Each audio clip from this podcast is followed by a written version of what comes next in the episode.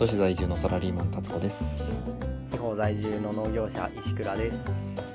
飯が良ければ全てよしです。で自己紹介会します。イエイ。ちょっと声低やっく書いちゃっとしゃ やっと自分のこと言えるぞたそうですね。何回重ねんだって話で、そろそろそろそろしようかなと思います。はい。でまあえっ、と僕らどんな時もご飯を楽しもうぜっていう割とそういう意地を持ってる人間なんですけど。っていう設定でやってますが。まあそういう風になった変遷。どういうところに根っこがあって、まあ、どういう過程踏んできてっていうところを話せればなっていう風に思います。はーい。ので早速石倉さんから聞いてみたいんですけど石倉さんから聞くんじゃなくて僕の方から石倉さんに聞きたいと思いますが。はい。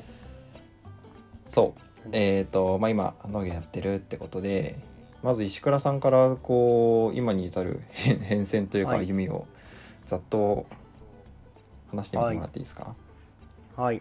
えっ、とですね。まあ農業系に関わってきたのはまず高校時代が、えー、と農業高校だったんですよ。でその時から自然環境とかそっちの分野に興味があって生態系とかそういうの学びたくて農業高校行っていてうんとまあ本当にその中では食とか農業っていうよりも、えー地域の自然植物の保護みたいな活動をやっていました。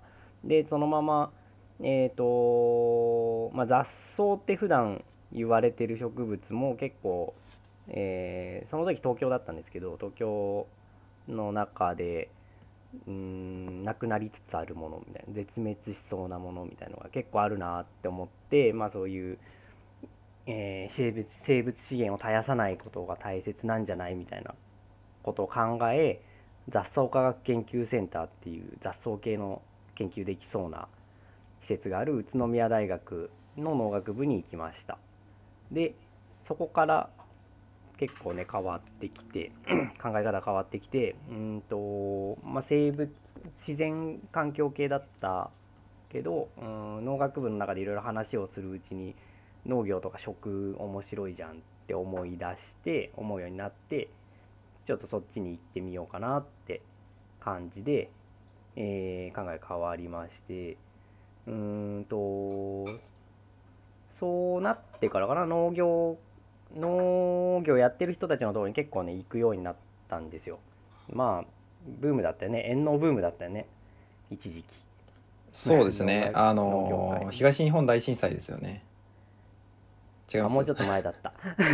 もうちょっと前 世代が違った。あの前の時代はまあのほほん高校生だったんで エンドブームとか。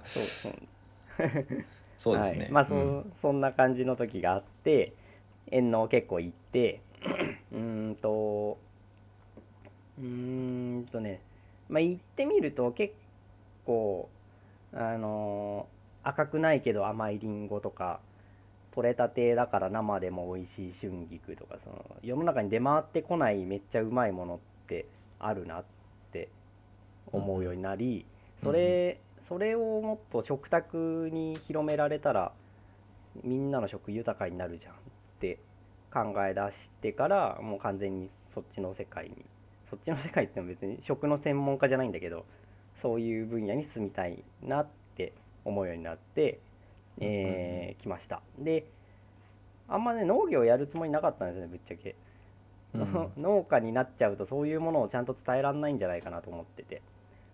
でもまあ結局のところ今の会社入って農業だけじゃない、まあ、いろんなものと複合して農業をやってこう地域全体を盛り上げていこうみたいな考え方がいいなと思ってそういう会社なんですけど、えー今の会社入って農業をやってるのがやってるん今の会社に入って農業をやることになりました。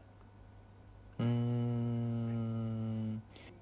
農業高校だったんですねっていうところがまず自分のびっくりポイントですね。ああはい。まあ あんまりここね表に出てこないもんね。そうですね。あそうだったんだ農業高校の話もどっかで聞きたいなと思うんですけど僕も考えたことあったんですよね。高校進学の時に。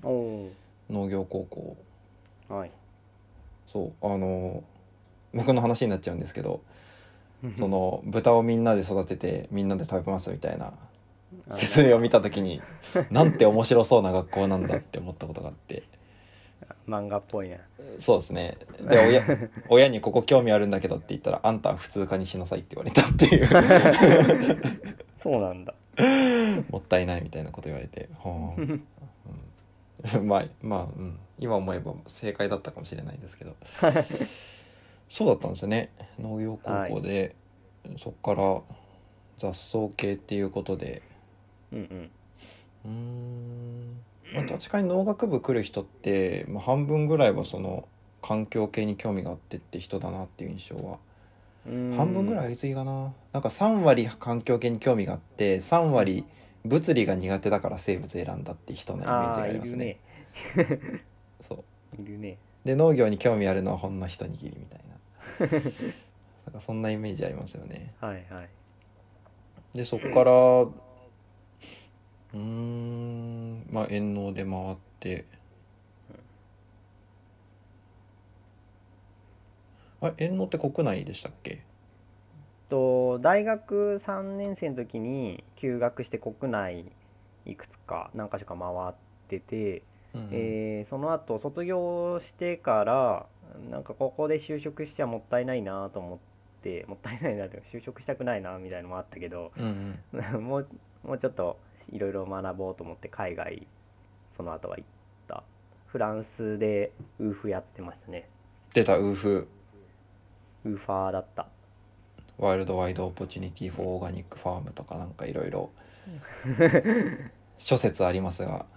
あ諸説あるんだ。決まってないのあれ。23個あるんですよ由来が、え 覚えてるのが1個だけだったんですけど。ウーファーちょっと憧れたんですよね僕もウーファーウーファーだったんですね。ー、ウーファーだったんですね。でそれ確かフランスフランスでしたよね。うん。フランスだったね。メインはフランス。でちょっと飽きてモロッコにも行った。お。林資源の採掘地。インなんだ。林ですね、へ林鉱石。いやなるほど。ちょっとニッチすぎるか。タコですかねモロッコ？モロッコってなんだ？フランスモロッコ？なんだろう？なんオリーブ。そうなんですか？モロッコって。オリーブあれ世界一ではない。なんかすごい生産してる。へえそうなんですね。うんどうですか？なんか海外の農業まあウーフだからまたちょっと特殊な事例かもしれないんですけど、うん日本の農業と大きい違いとかってあるんですか？うーん。あまあそういう農業全般で比べるんだったらあんまりウーフウーフで学んだことって感じじゃねえなって気がするけどうんうん。そのうん多分イメージしてる通りねウーフウーフやってる人たちはホスト側はちっちゃい農家ばっかだから、うんうん。うん、全然、まあ、ちっちゃいっつってもうんどんくらいだったかな？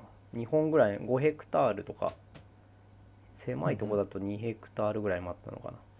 そんそういうレベル。日本のまあまあ大きいよねぐらいなうんうんレベルの農家さんしかいなかったから、ウーフのホストが。うんうん。あんまりね全然違う世界だみたいな感じはしなかった。なあー確かに規模感そうですよね。日本の、のなんていうか高地面積の平均ぐらいですよね、そうね。ででまあ売り先もやっぱ有機農業とかやるとそんなうん普通の日本の市場出荷みたいな感じでもうんそういうところもないし一般農家がそういうところに結構出してるのかもしれないんだけどわかんないんだけど、フランスで。結構自分で近所の町の,、ま、あの隣町のマルシェに自分で持っていくとか。うんうん。うーんそんな感じ。マルシェをなんていうんだあれ行商人っていうの？マルシェをあ農家何軒か回ってマルシェに行くみたいな仕事をしている人がいてそういう人に出すとか。あー、ね。あへえそんな仕事あるんですね。そう。要はまあそ運送業ですよね。そう。うん。そうそうあとネット販売とかかな。あーあまあそちょっとそこのマルシェの話はね結構大きいなと思ってたんだけどそれと、あとね農農家で全然これ日本と違うと思ったのは、うんうん。えっと、マリファナを作ってておおー。ちょっとドキドキしちゃう。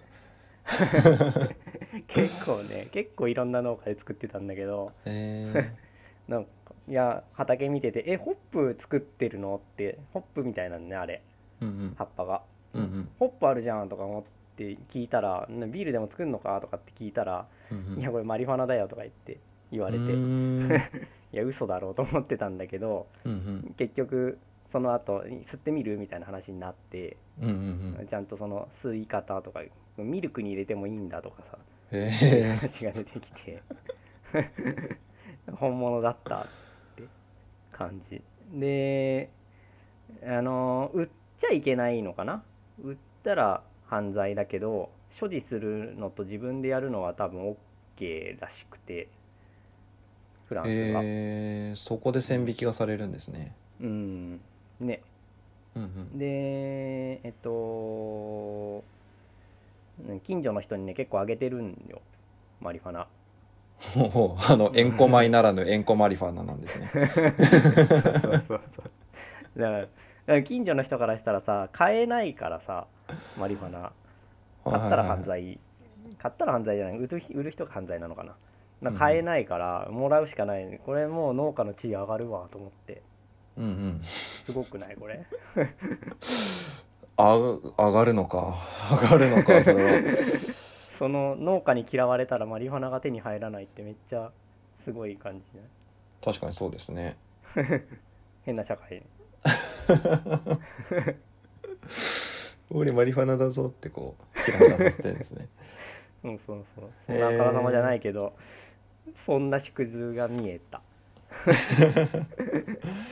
でもそのマリファナだけ除くと本当普通ですね、なんかそうだね。家族経営の農家って感じで。うんうん。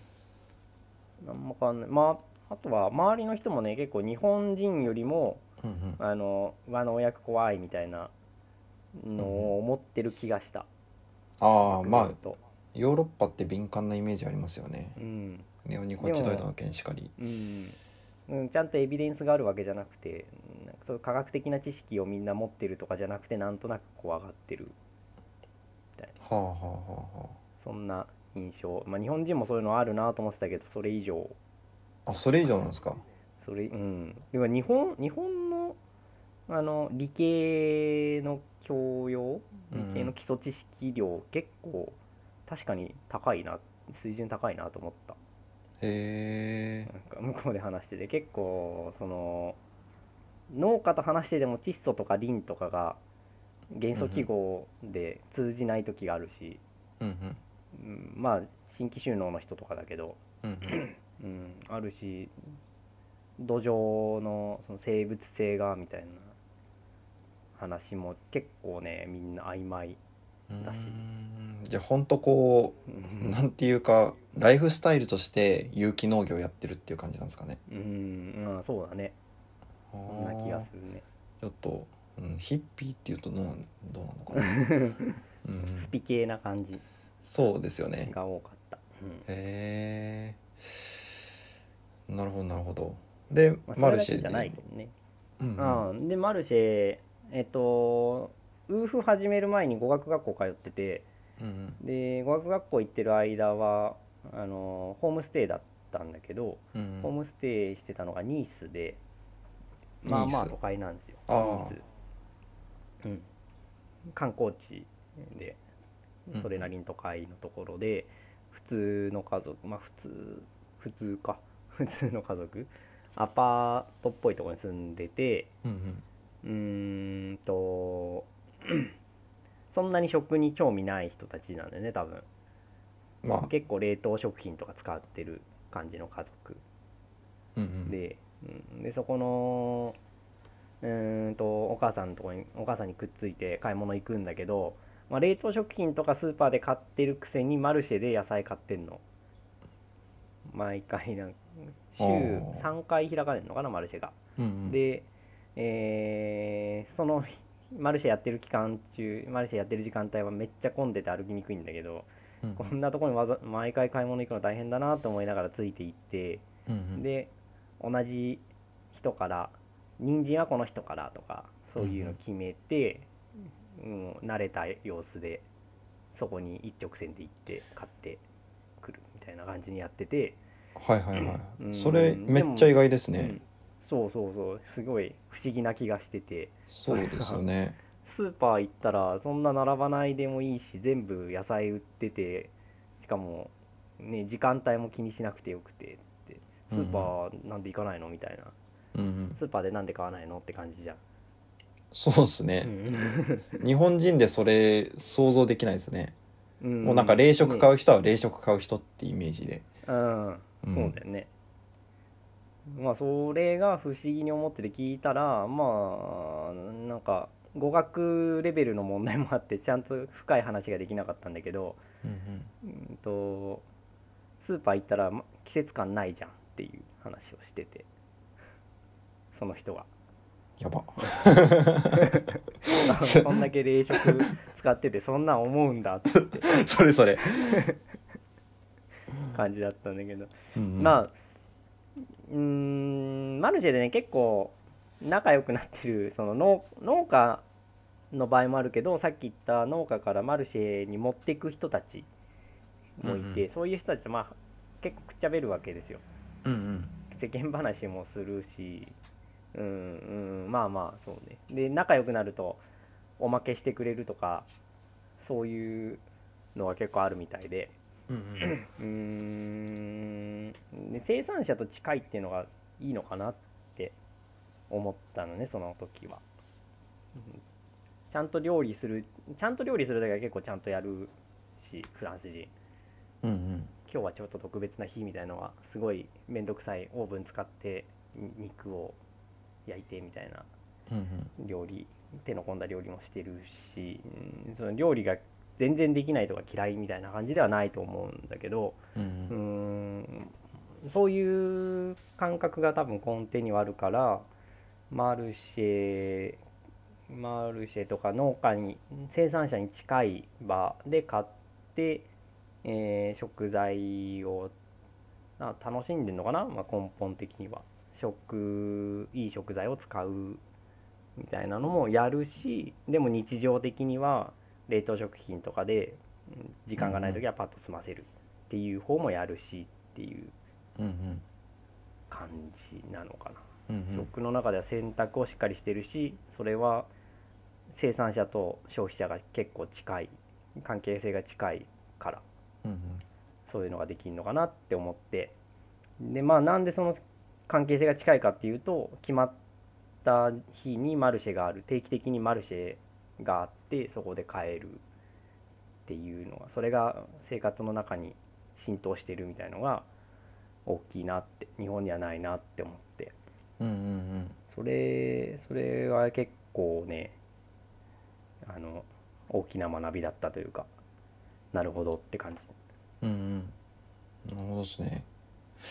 それそうですね。そこ日本人ない感覚だなって思って。うんこれこれ多分プライなんかプライベートまあ今もプライベートですけどあの普通の会話の中で石倉さんと話したと思うんですけどまあこの間読んでた本の中にそのフランス人にとっての食の平等っていうのはある程度豊かな、うん。まあ食の平等っていうかえっ、とフランスはみんな食に気を使う。一方でアメリカは割と、まあ、食えれば何でもいいみたいなうん。その第三者目線からそう見えると思うんですけどそこにはまあ平等に対する捉え方の違いがあってフランスはその、まあ、いわゆる豊かな食事が人民に等しく行き渡ることを平等と定義してアメリカの平等の定義はとりあえず腹満たそうぜっていうところにあったっていうなんか解説をしてる本があったんですよね。でその一節が結構気になってて、まあ、それって多分平等がもてはやされた時代のしその社会レベルの違いでしかないと思うんですけど。そう多分アメリカもその時にある程度豊かな食を楽しむ層が出てきたら、うん多分その価値観が広まるっていうことになると思うんですけど、うんまあでもそういう認識の差があってからもともと常識が高いんだと思うんですよね。うん、うん確かに。でもじゃあ日本がどうだったかっていうと微妙。うん。でもあんまりこの国でこう平等を求める社会運動とかってありましたっけ？なんかあんまイメージないですけど。そこに結構根底あるような気がしますよね。日本人にその感覚ないのって。確かに。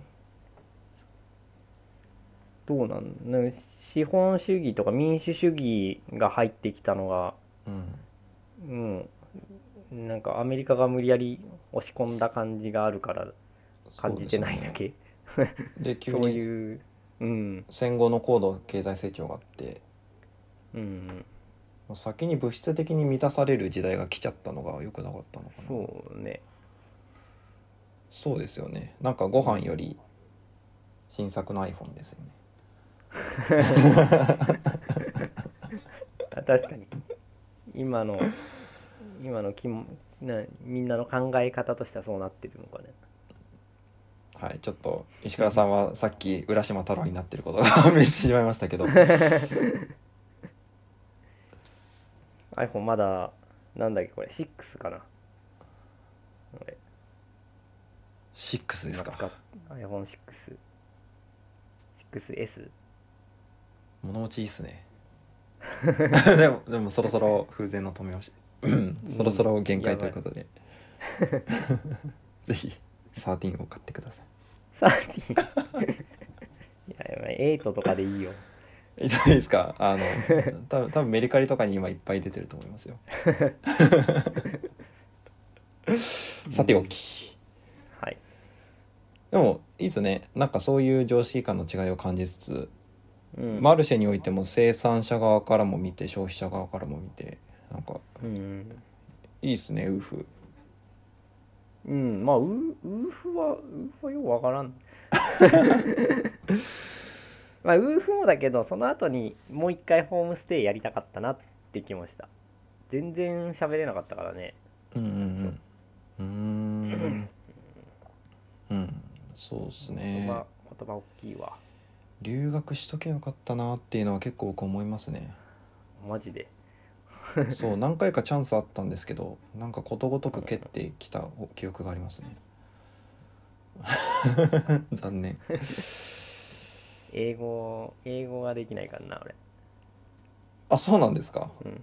フランス語はできるけど。ひどい。フランス語もまあ日常会話ギリギリぐらいな感じだけど。あでも英語も同じようなレベルじゃないですか？英語はね日常会話できない。あそうなんですか？うん、高校高校農業高校だったことの失敗はまあそれですよね。ああまあ学びはいいつでもできますよ、英語全然ダメだったね。でフランスでもさホームステイしたところの人がうんうん。ホスト側が英語できない人で、ほうほうほどうせ自分ができないからいいやと思ってたんだけどあのフランス語でずっと話しててうんうん。でドイツ人がホームステイに来たの。うんうん。ドイツ人全然フランス語喋れなくてうんうん。俺が英語で通訳することに英語とフランス語を通訳することになって。で明日朝何時に起きたらいいみたいなそんな感じの会話をした時にうんうん。朝が出てこなくて英語で。おおはいはいはい。和製英語でも使うレベルですけど マジっすか？どう切り抜けたんですか？あのなんでこんな単語が出てこないんだろうってびっくりしちゃって自分でも。うんうん。まあ使ってないと結構忘れるもんだなまあありますあります。知ってるけどなーってのありますね確かに。そうそうで出てこなくてえっと、すげえ悩んだ挙句にモーゲンだと思って。おいおいおいおい。先にそっちが出てきてもうさすが通訳ですね。通訳としては最高、やっとグーテンボやルゲンそれで通じた。あモーゲンだモーゲンって言って。うん、ああモーニングねって向こうに言われて。逆通訳されてる。っていうのがねそのぐらい英語できなかった。へあと美術館とかにフランス語で話しかけるとえ英語で返ってくるんだけど、英語だと分かんないんですっつって。うんうん。まあ、たまにヨーロッパ人いますよね。特に年配の方は。第二外国語が第二外国語？えっと第第一外国語がドイツ語ですとか。うん。そういう人もいますし。確かに、ん。なるほどですね。まあそういうその環境系から食に切り替えてうんまあ今農業をすることになってしまったという現在があるわけですね。ひょんなことから。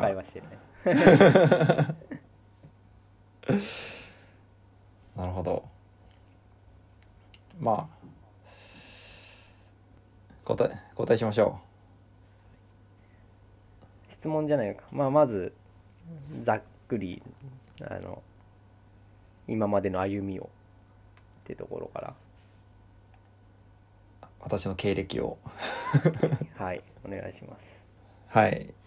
そうですね。僕はあの石倉さんに比べるとなんかそんな大きい体験してないなっていうところなんですけど結構普通の あの 普通の歩みですね、あの高校も普通科でまあそうですね。ずっと公立で来ましたみたいななんか。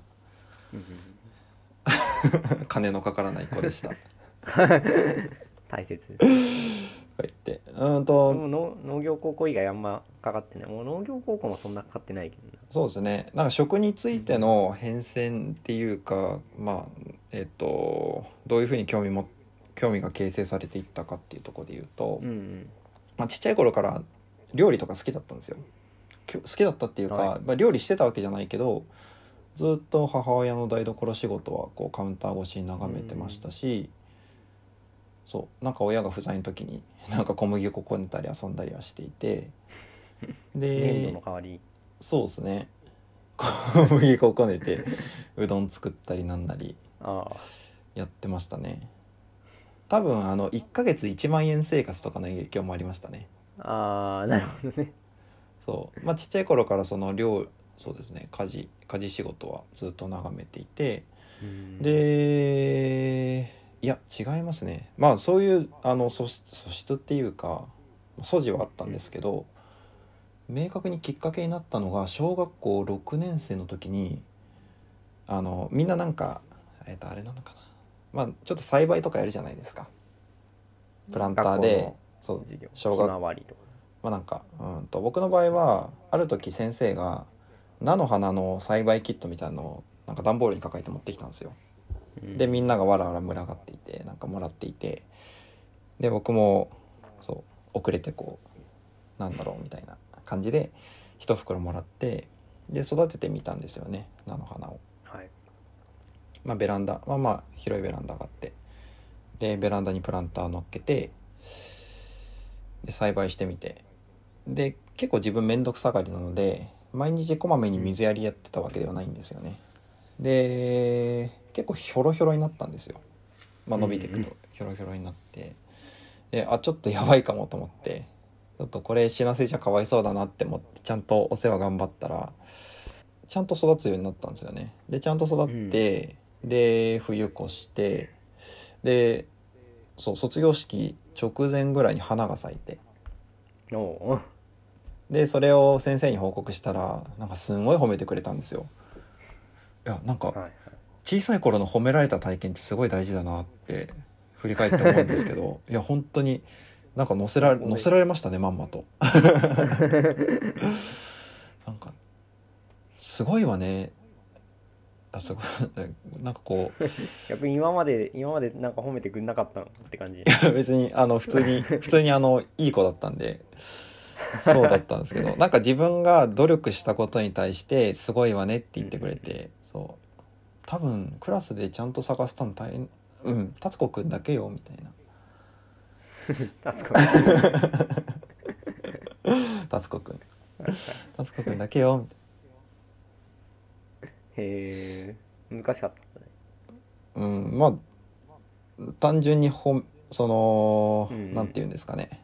まあリップサービスだと思うんですけど。すごい褒めてくれて。うん。でああなんか自分はこういうの好きなのかもって思っちゃいましたね。それを聞いて。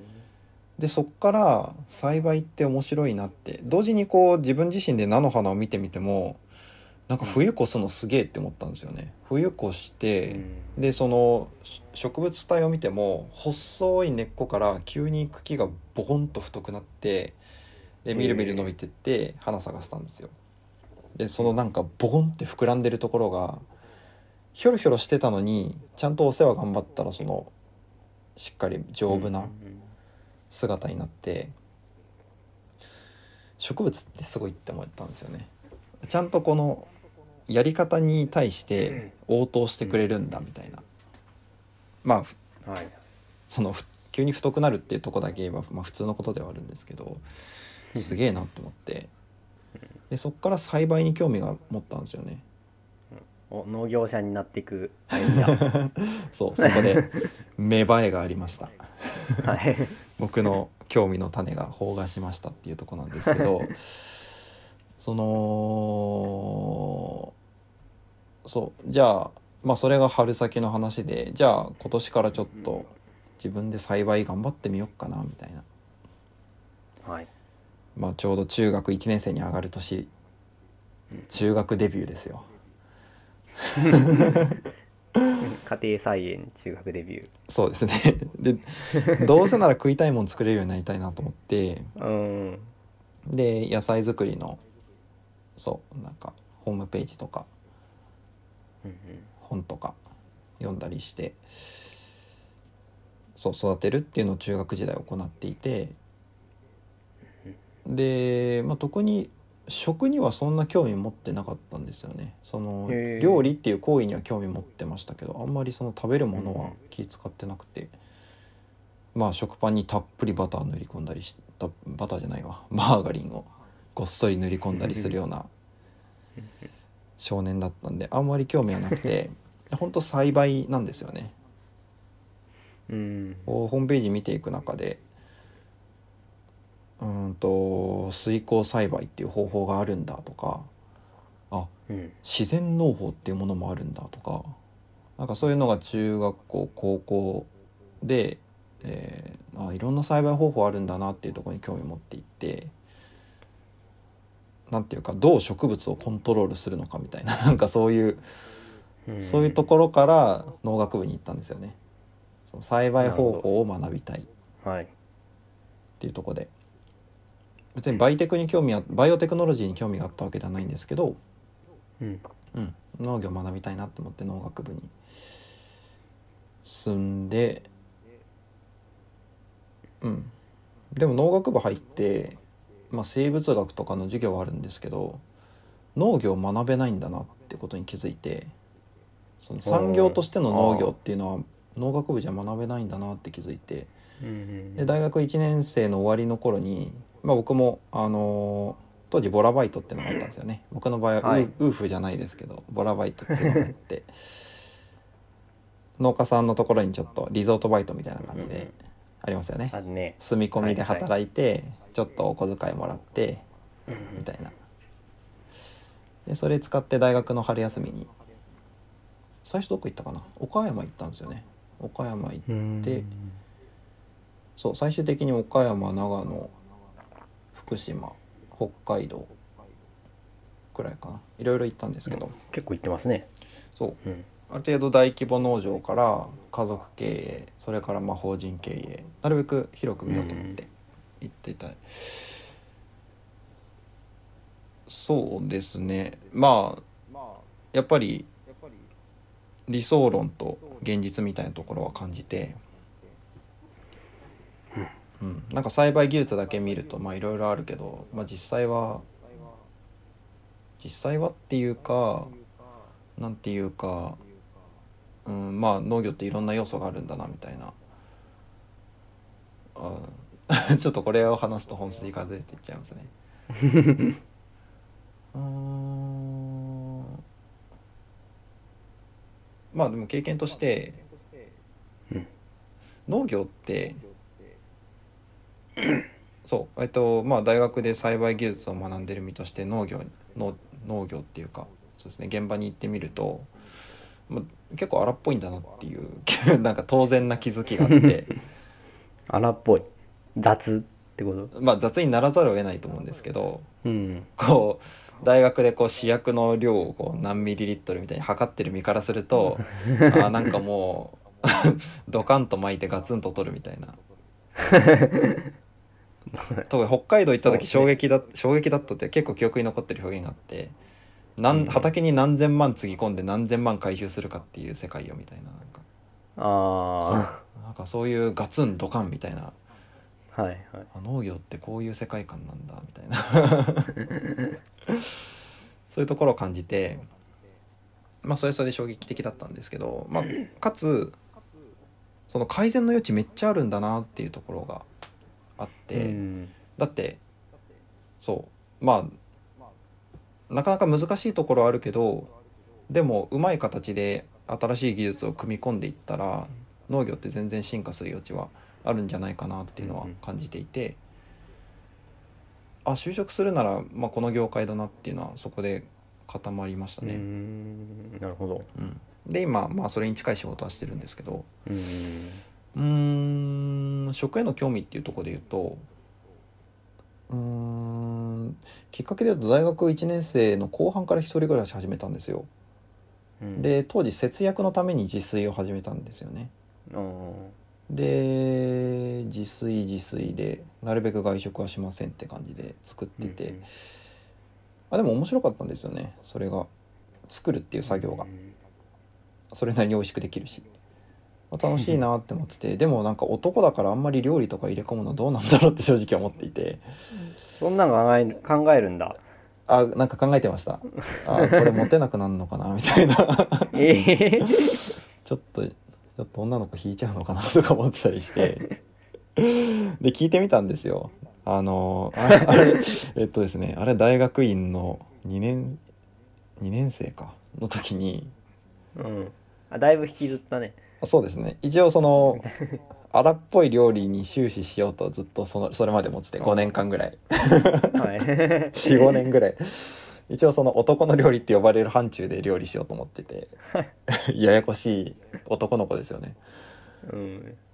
えで当時付き合ってた彼女に聞いてみたんですよ、はい。なんか料理にハマる男ってどう思う？みたいな。別にいいんじゃない？って言われて。うん。あそういうもんかと思って。あそそういう感じでいいのね。と思って。OK って感じで入ってきましたね。もうタガが外れてそっからは。随分考えが古そうな感じだったよねそれ。男が料理するってっていうのを言われてる時代ってだいぶ前じゃないいやだいぶ前ですけどだいぶ前ですけどね。いやなんかすごいすごいうぬぼれ発言しますよ。の例えばじゃあ当時学生だったんで分かんないですけど例えばまあ一般論として男の方が終了た終了じゃないわ。終了じゃないわ。男の方が収入高くなりがちじゃないですか。うんうん。あー一般論として。あのーはい。そう。統計上はいはい。でするとまあ収入源もありかつ家事の大部分も持ってく男がいたら女性立場がないじゃないですか。あすごいはい。すごい失礼な発言をしてるのは承知の上で。その可能性はあるなと。うん。あのあの面倒くさい子だったんです。あのそうあのそう。面倒くさい陰キャだったんですよ僕はまあそういうところもあったんで男は男の料理にとどめておいた方が無難でしょっていうのがあったんですよ。うん。そう。そうそういう心配りがね。一応はい。納得したことにしておきましょう。はい。いやー、はい。あ昔の話だね。そうです。あの今みじんも持ってないです。今もう好きな好きなことすればいいと思ってるんではい。好き 好きなことをしてそれと合う相手を見つければいいと思ってるんで。うーん。そうね。そうそうそうそう。まあたがは外れて料理料理楽しんでいこうって思ってて。で当時研究室の先生が料理好きだったんですよ。うんうん。結構大学の研究室で料理作って飲むみたいなこと多くってああいいね。そう。でまあなんか料理好きキャラとして研究室でも定着しの。うんうん、まあなんか自他共に認めるっていう感じで。あ自分もなんかこういうキャラなんだなっていうのが自分の中でもこう固まり突っ走ったっていう感じですね、なるほど。で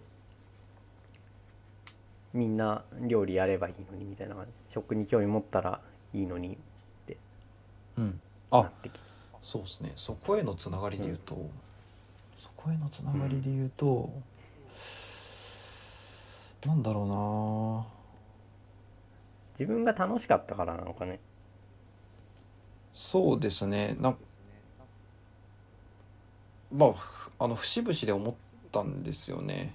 その、農業農業バイトしている時にうんうん。そのまあ共同生活そこで出会った人と共同生活とか同い年ぐらいの人としたりもしたんですけど、うんうんなんかど普段どういうもん食ってるのかって話したらあんまりああそういう感じなんだみたいなこう。ん なるね。う なんかそのなんか自炊するよみたいな話になってもいやなんかこういう元,、うん。元があるからその元を使って作ってるんだみたいな。あなんかうんうんうん。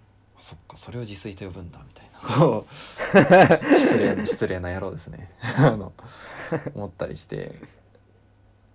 こうバリバリエーションなのかな。なんかす楽しいんですよね。うん。こうあそうそう。この裏側もっと見れ見た方が楽しくないっていうのがあってなんか出されたもの食うよりはちゃんと自分もその背景って知ってた方が絶対楽しくって、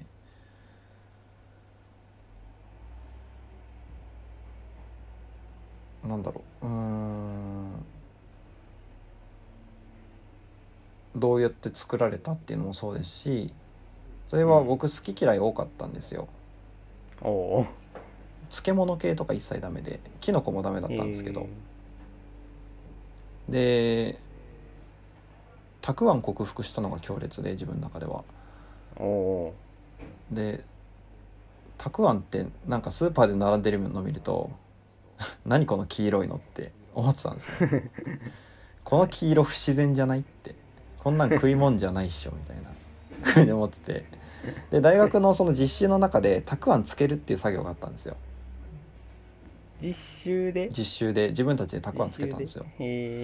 で？あこんな材料なのねっていうのが分かって、うん。ああこんなもんなんだみたいな。あ大根の塩漬けじゃんみたいな。のが分かってで実際食べてみたらうん。あなるほどなるほど。確かに塩漬け大根だみたいな。そこにちょっと発 発酵っぽい香りがあってみたいな、うんそのぬか漬け。背景を知ってるからこそ味をこうちゃんと理解することができるっていうか、別に味変なもの入ってないよっていうのが自分でわかるんで。なんかそこでこう、うん、克服できたんですよね。うん。あうんそれはあれなのスーパーのたくあんと自分の作ったたくあんの味の差というよりも作る経験を通しての克服克服なそうですね。結構裏側が見えると自分食えるんですよ。のなるほど。キノキノコだってなんか得体知れないじゃないですか。何この形。まそう。あまあね。そう。でもまあ大学で金の研究してたんでああうん。はいはいはいみたいな。手術体ですね。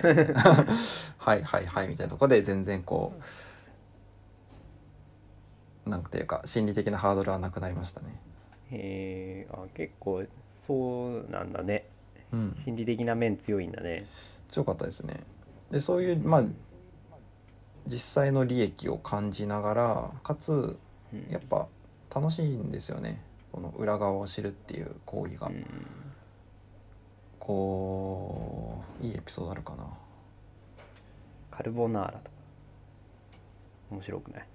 カルボナーラ、なんかさうんあの作っうーん裏側を知った裏側というかその原理を知った上で作る系の料理として、うん結構カルボナーラがあ面白いなって思ったんだけど、うんうん。あのちょっと温まってる牛乳の中で卵を溶くわけじゃん。うん直接加熱するわけじゃなくて。でその牛乳の70度とか80度とかそのぐらいの温度帯で卵をあのクリーム状にしていくみたいなのがうんすげえ科学的と思って。凝固するギリギリの温度あうんうん。でやってでかつ牛乳も沸騰させない方が美味しいしうんうん。なんか混ぜたらあの卵スープみたいになるわけじゃなくてちゃんとクリーム状になるみたいのがさ、うんうん。原原理が分かってそれをこういう手順でやったらできるっていうのも分かってくるとカルボナーラ以外の料理でもその同じことができるじゃあうん。うん組み合わせられる。うんうん。っていうのがうん自分で料理するからこその楽しみとしては俺はそういうのあったなと思っうーん。ああなるほどですね。僕どっちかっていうと僕はそこ理系のくせに文系思考で なんかそれで言うと食文化なんですよね。たうーん。あのー今僕らがこれを食べてる理由っていうのはこういうところにあるんだっていうなんかなんでその植物なの？なんでその肉なの？みたいな。なんかこうなんで例えば今イタリアンだとばイタリアンってこういうイメージなのっていう。